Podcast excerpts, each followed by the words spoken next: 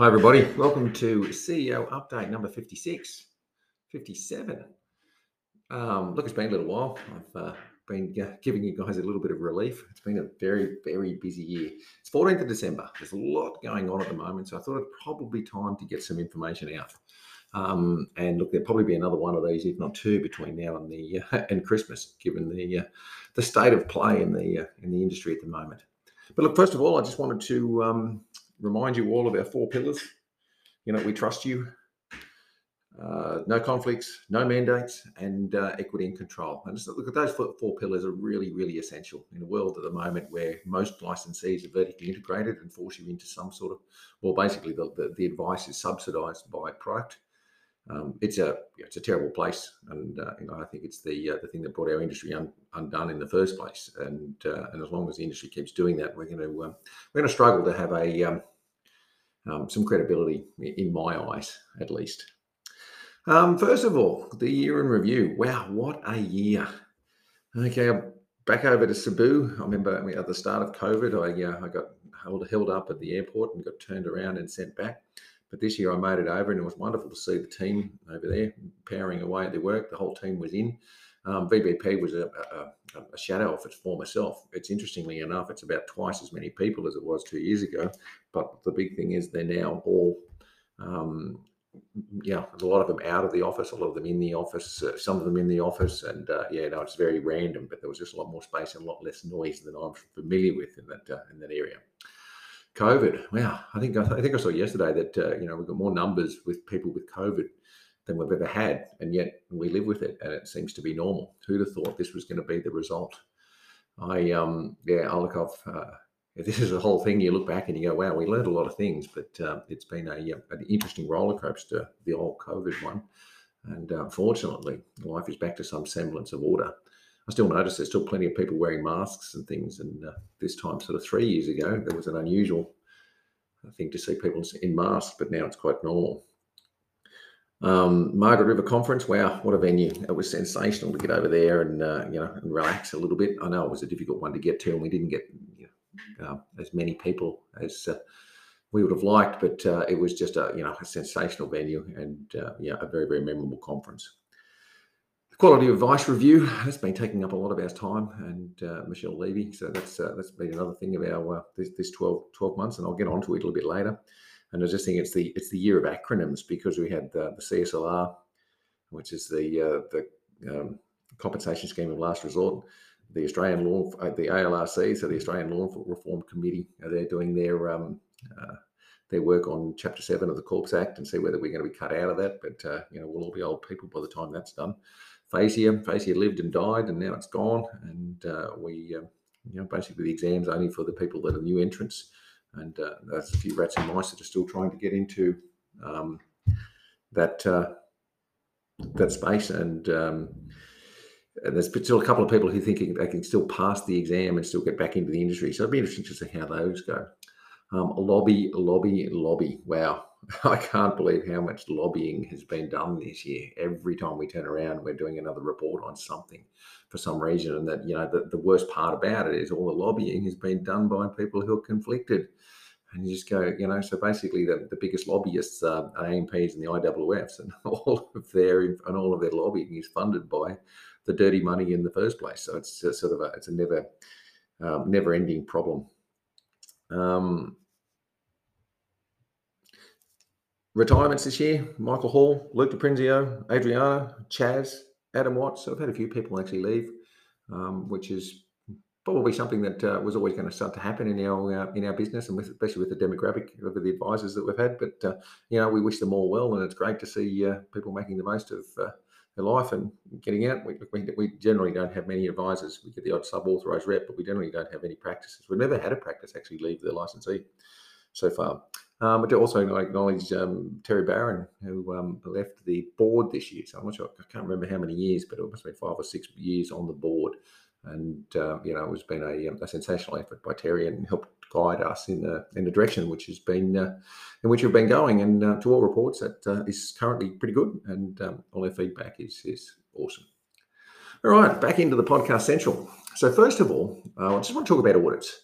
At the moment, we're just punching through our last couple of audits, and we're going to get everyone done. So pretty, pretty well, nearly, nearly the entire, well, the entire advisor force will have been audited three times this year. Um, all sorts of different things we learned, and uh, we'll probably try and put together a, uh, a list of a lot of those things that have come up. But the good thing about our process is that you get a chance to fix things, and we try to then pick up another um, um, file that's been done using the new system. The problem is the lag between when you see a client, when you deliver the advice, and when you get paid is sometimes quite large, and sometimes your audit can fall back in in that space. So we're just trying to work out ways of getting that space, get, getting that sorted. Look, the other things with audits is um, we've had a lot of advisors. You know, oh, a lot. I had a few advisors on overachieving of late. And when I say by overachieving, these aren't the ones that are doing a sensational job, which has been quite a few of those and had no issues. But we had some other guys who've done an SOA instead of an ROA. Now you've got to remember that these things are completely different beasts. If you've done some advice and you're just enhancing that advice or following through with the rest of the advice, the uh, the document's an ROA. If you do an SOA over another SOA, things get really complicated because then you've got to go and do the full SOA again, and you've got to make sure all the new disclosures and all the new research and everything is in space. So I've had a few advisors at the moment thought they could just do a sort of a short SOA, but a short SOA is not an ROA, and it just messes up the old SOA. So look, guys, if you're going to overachieve, overachieve full on. Um, and do the full SOA. Don't try and do an abridged SOA because generally they don't work. But apart from that, look, the audit system this year has been sensational. Like we've done really, really well. We've got great insights into what the advisors, what, what all the advisors do, and we've, you know, really, really lifted up the standard of our advice. And um, you know, I, I feel very, very comfortable in the in the process and the you know the way that you guys have all adopted it. Yeah, there's a couple of little things that uh, we need to work on, and um, I know Tal is uh, is working hard on how that's going to go next year. And I think most of you almost already have calendar appointments ready for your audits next year. So hopefully that'll make things simpler. But obviously, the longer we do it and we work with Jody, um, the better things will become. Um, conference. So the conference in Cebu is really going ahead now. So we've got a venue, um, and uh, in Cebu, and we've nearly got a venue on Lapu-Lapu, which will be where we move to after the first three days. Um, Cebu in that time of year is going to be beautiful. It's going to be a really, really great conference. It'll be good. The uh, the team over there are excited to see us, and uh, I don't know that um, I'm pretty excited to get over there and let you guys meet and see what we get over there. The other thing with that is, uh, so the thing is with that conference though, we really need you to tell us that you're coming. Right, it's uh, it's important now because you know we, have um, the, the number of rooms. So we actually we get better rates with more rooms, and so obviously if we can book if we're booking more rooms and get the RSVPs in early, it's a lot simpler. And the other thing is if we or if it grows too much late and we can't fit you in the venue, then things get complicated. So uh, let us know. I think uh, they, they called for RSVPs, but we don't care how you give them to us. Send us a Zoom chat, send us an email, click on the link that we sent out to you. Doesn't matter, but just get the RSVPs into, into us ASAP. You'll be working on your calendar for next year anyway. But uh, the uh, the other thing is that the uh, Cebu conference does dovetail with the VBP conference. So virtual business partners have a conference as well. So if you really want to go hard, you can have a week at our conference and a week at the VBP conference. So two weeks in Cebu, then go and have a week on Boracay um, or uh, Ormoc and uh, or and, uh, make the most of the trip. But anyway, that's uh, something to something to think about. Look, there's three different ways to get over there. Like sometimes uh, you can stage through Singapore, you can stage through Manila, you can stage through Hong Kong, but you generally can't get directly to Cebu. So just be wary of that. Now, I remember last time I went to Manila Airport, if you changed airlines in Manila Airport, it's complicated because it's difficult to get between the um, it's difficult to get between the terminals. But um, so just be wary of that if you're going to do them. Next one, look, I get a lot of emails and a lot of there's a chatter about the Track Tax Practitioners Board. Bottom line is TPB no longer exists as of the end of this year. It's done.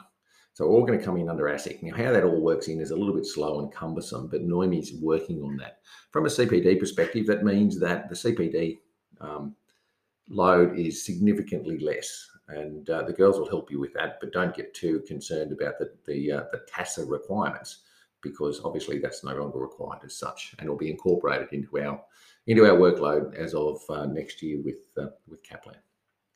Um, model portfolios. So those of you didn't see or have been hiding under a rock, we've adopted Russell port, the Russell um, SMAs as our model portfolios.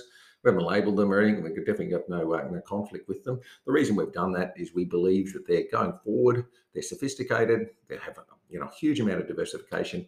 We get great support from Russell to to help you guys put them in. And so what we're going to do is by adopting our model portfolios, we put them all of the data that uh, all the research and the appropriated data for you to make an SOA. We put that into your um, in, into our intranet, so you can get that in, and it's much easier to get that done. We're also putting in the stuff from BetaShares. So BetaShares will be the um, the, the, other models, but BetaShares are, are a low cost model. So if you're looking at someone who's um, who's you know in the race to the bottom, jump into BetaShares. But BetaShares also have a number of interesting funds, ETFs that you can use as satellites. Remember, the BetaShares are generally are predominantly ETFs. Um, but with the uh, the satellites, you can actually use a model portfolio like Russell, um, one of their SMAs, and you can actually add um, something like Drive or um, um, or something like that, or GEAR as one of the uh, the ETFs that you can add to that model portfolio if you want to put some alpha in there for you guys. So, yeah, have a look at the have a look at those models. Look, uh, it's it's difficult to compare. Now we've been trying to compare different models and look at them from a performance perspective, and everyone tells me, correction advisors tell me, oh, but their performance has been this and that. That look, the bottom line is with any of these model portfolios, they're really SMAs. Sorry, they're really difficult to compare because they are a tactical tool. They are doing changes within them, and it's hard to go back and work out what the changes were and what they're going to be and how they're going to be going forward. If you're picking them on performance, on past performance, I think you're going to you're making a mistake. You need to look when you're when you're putting your client into a model portfolio, you want to look at potential future performance, which is things like diversification, access to markets that are more that aren't necessarily available to retail.